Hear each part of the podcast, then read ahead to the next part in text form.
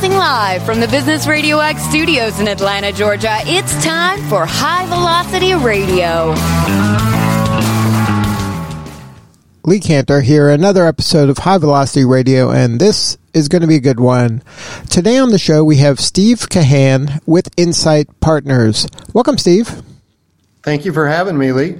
I am so excited to learn what you're up to. Tell us a little bit about Insight Partners. How are you serving folks?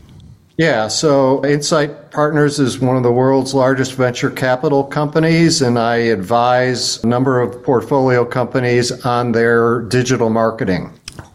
And uh, what's your backstory? How'd you get into this line of work? Uh, so I really am a, uh, a 30 year veteran of startups, in particular focused in on marketing. And uh, and really, if you if you look at, at my background, I've been blessed to have worked with seven startups, all of which have successfully sold or have gone public, generating a little over five billion in shareholder value.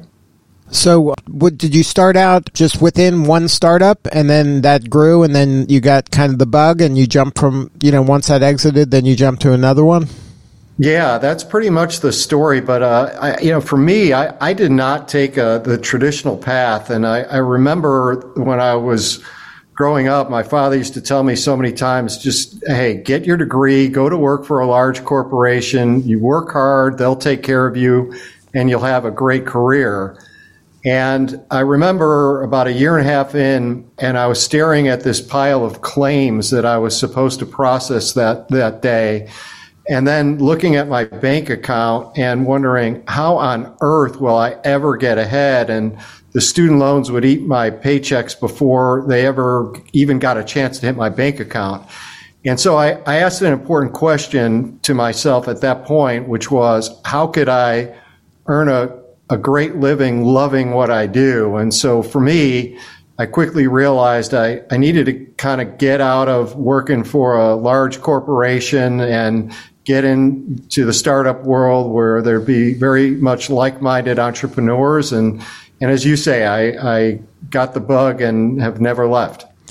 Now, when you're working at a venture firm like you are, how do you kind of view the entrepreneur? How do you view that startup founder? Are you seeing them like I know you've kind of gone through the path multiple times, but has that perception shifted when you're looking at kind of the other side of the ledger? Yeah, so for me it's it's a it's a great question because although I now uh, sort of work with the venture capital company, when you have 30 years of being in the trenches of having to do the work that a lot of the entrepreneurs that I'm advising are doing.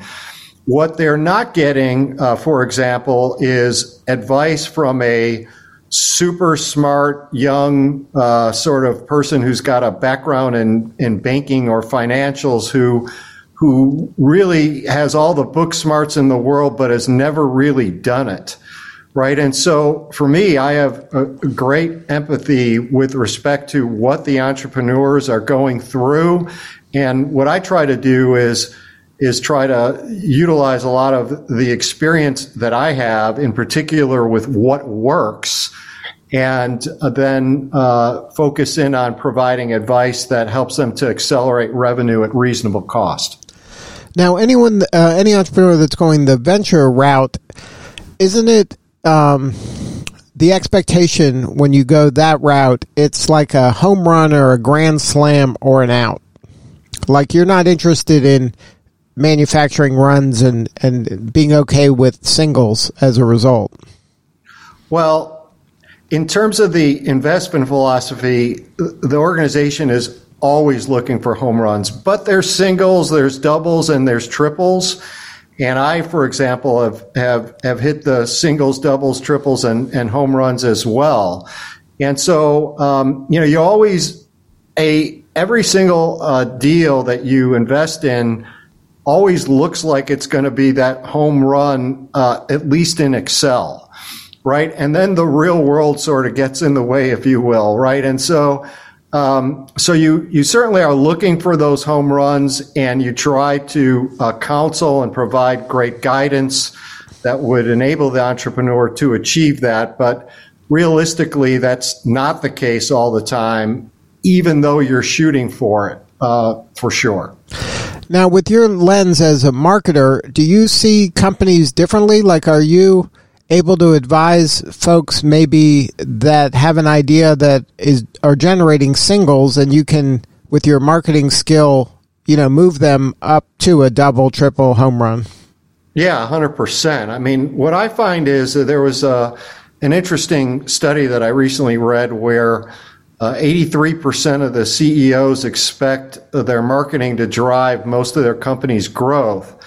And yet, the Harvard Business Review said roughly 80% of CEOs are dissatisfied with their marketing results. And, and so what you find is, is that there's a lot of sales and marketing leaders who feel a little bit overwhelmed by revenue expectations they can't meet.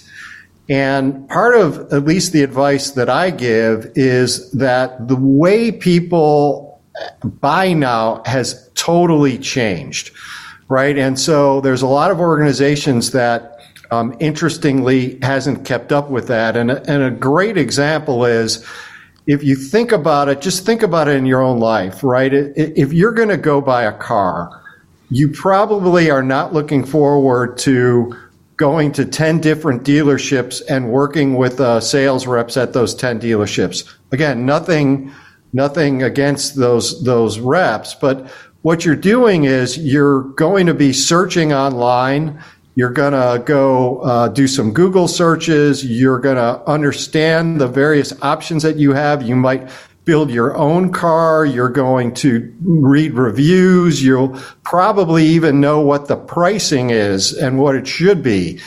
Right. And that's the way people are buying now. And so uh, when you think of that, uh, that a lot of organizations haven't adopted an, uh, an approach that enables them to grow revenue given the fact that their buyers are now relying on digital content to make their purchase decisions. And that's a major shift because it historically the salesperson was kind of the gatekeeper of the information and now the consumer has the information at their fingertips, and then the salesperson has to really just be the Sherpa that's guiding them through the, the buying decision that makes sense for them. That's right. And what it means in, in just very specific terms is that there's a, a new level of information parity during the buying process that has totally changed how marketers have to interact with potential buyers to influence them towards their product and services. And so the bottom line is, is you've got to be great online, right? And if you want to consistently grow revenue, you have to be able to do it by delivering great content in an environment where people are going to scan quickly to quickly then make a decision whether or not they're going to read on, right? And so you've got seconds, right? And so being great in that environment is is is not easy, but but but I've been able to do it. I've been able to crack that code, and and that's a lot of the advice that I also try to provide the organizations that I work with. But isn't it? Um, I mean, that tactic of being brief but high quality information, enticing, compelling, that works, I would think, for the person maybe at the beginning of their journey. But when they're ready to make that actual buying decision, don't they want to go deep and really validate their instinct? Yes, and right, and so so what that means in in practical terms is that you've got to be able to understand and deliver content across the full spectrum of the buyer's journey, right? So when they're educating themselves at the top, when they're considering different solutions, when they might actually go uh, just refine their search forward and, and start to look at a specific solution or a specific couple of vendors to, to evaluate uh, all, all the way through the purchase. And you've got to be able to connect with them across all of those stages. And if you don't have great content across the full spectrum of the buyer's journey, that will zap the velocity out of any high velocity digital marketing strategy. Now, how important is it in this journey, like especially in startups where you don't have buyers yet? Uh, maybe you have an idea. How do you kind of get actionable information when you don't have kind of a baked solution yet?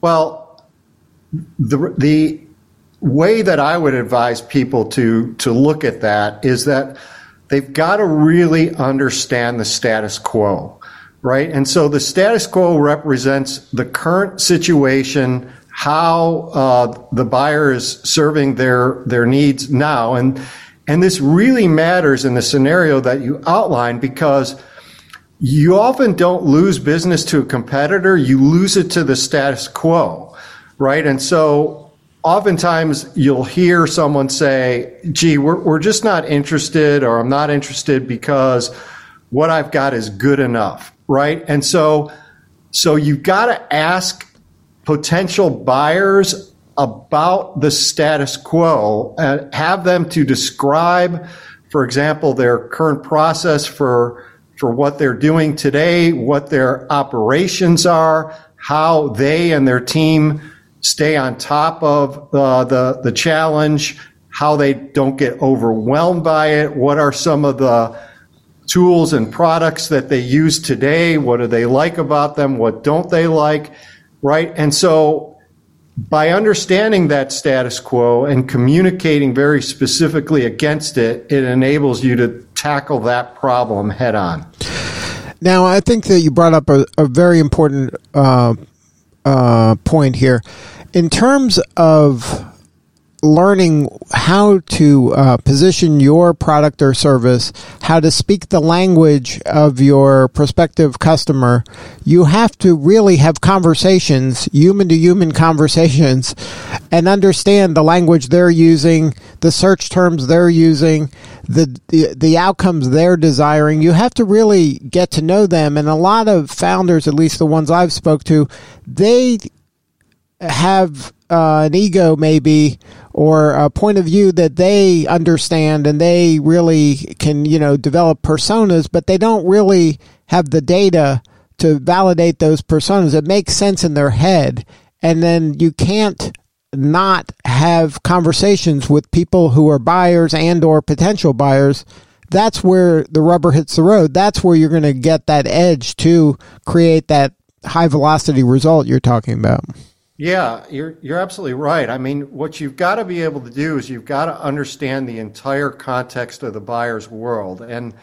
and you've got to regularly talk with customers. And then beyond just that is that if you look at a lot of the organizations that actually do talk with customers is that they they ask them questions that just so happens to align with the solution that they sell. So they're almost leading them towards the solution because that that's what they want to hear. And so you, you you've got to ask certain uh, questions in which you don't do that, and then you've got to pay very uh, close attention to the specific language that those uh, potential customers use.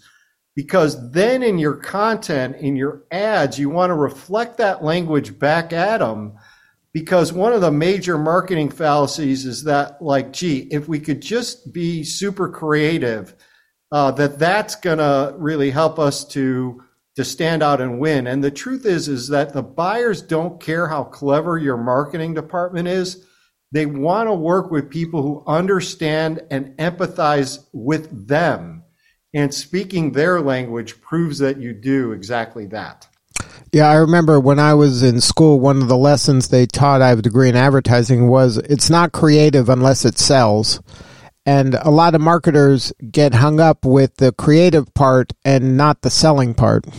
Yeah, absolutely. Right. And then when you're asking those questions, then you're starting to get a better sense of also what people are Googling for. Now you can get a lot of the stats of what the what the search numbers are on specific terms, but really understanding that, I mean, you've got to be great on Google, right? And so uh, that's whenever someone's going to buy something today, they're they're they're oftentimes going to Google, right? And and and being great on Google is a key in this environment in order to sustain growth.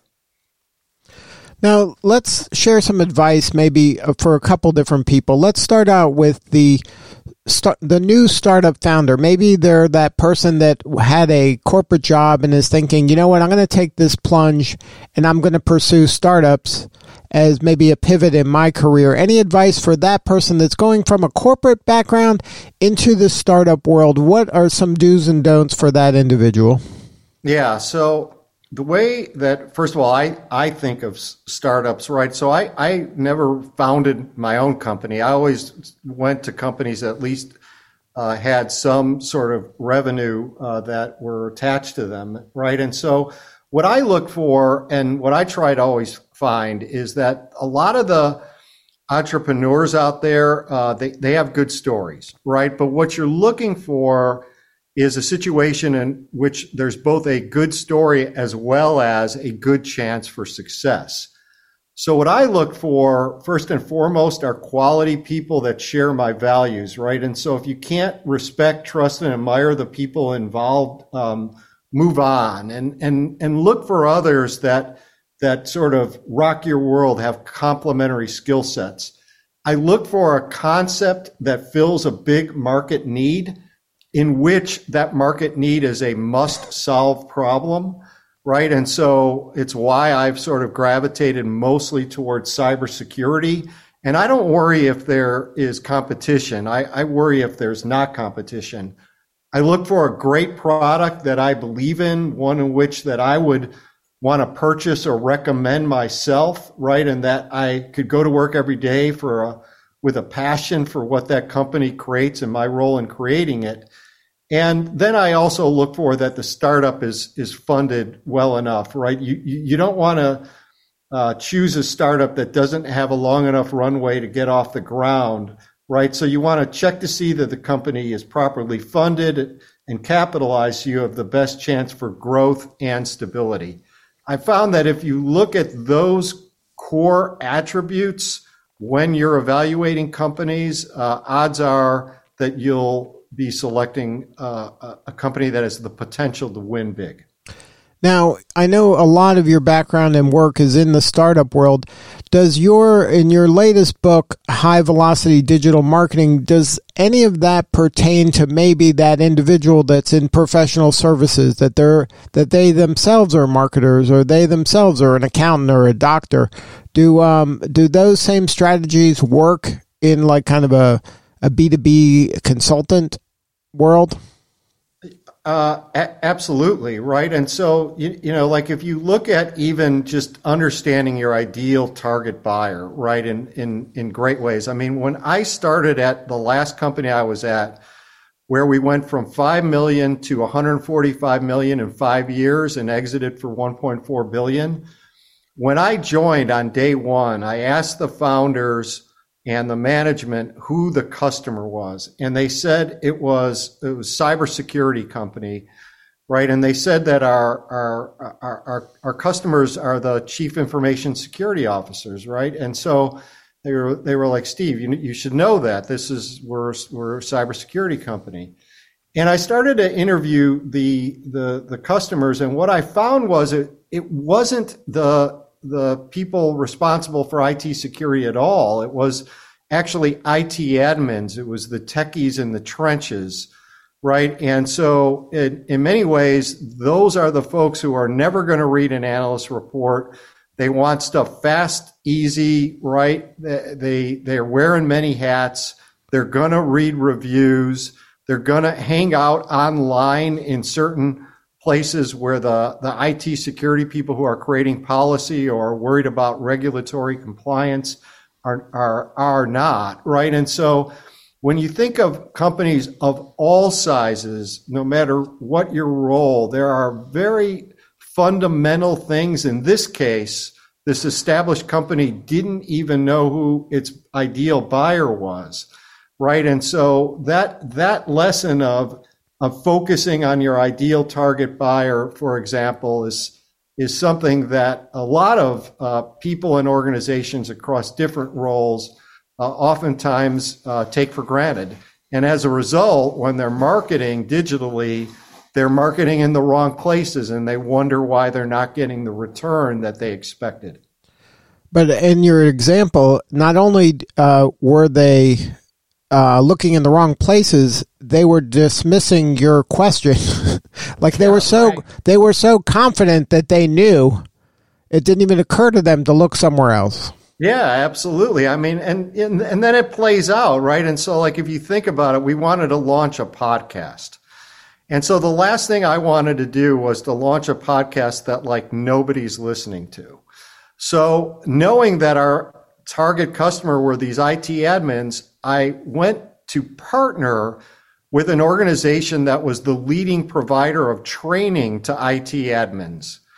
And they did some podcast. I offered up a partnership with a cybersecurity podcast. And because we tapped into that huge uh, customer base that they had, literally within weeks, we had one of the largest cybersecurity podcasts around the globe right? But that all emanated from knowing who we were going after and then being, uh, I guess, sort of entrepreneurial enough to say, gee, who can we partner with where at very little cost we could have a huge podcast uh, and do it at light speed?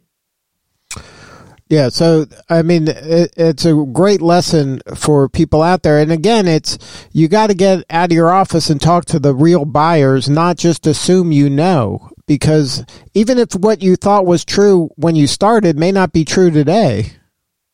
Yeah, for sure. I mean, and and those needs change, right? Markets evolve, competitors evolve. I remember we were taking a position around simplicity, ease of use, right? Because it'll align with what our buyers wanted. And it really started to work.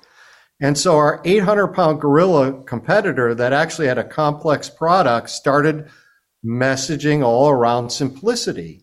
So I got online and I started Googling uh, for their documentation, their products documentation, and ours was about 30 pages.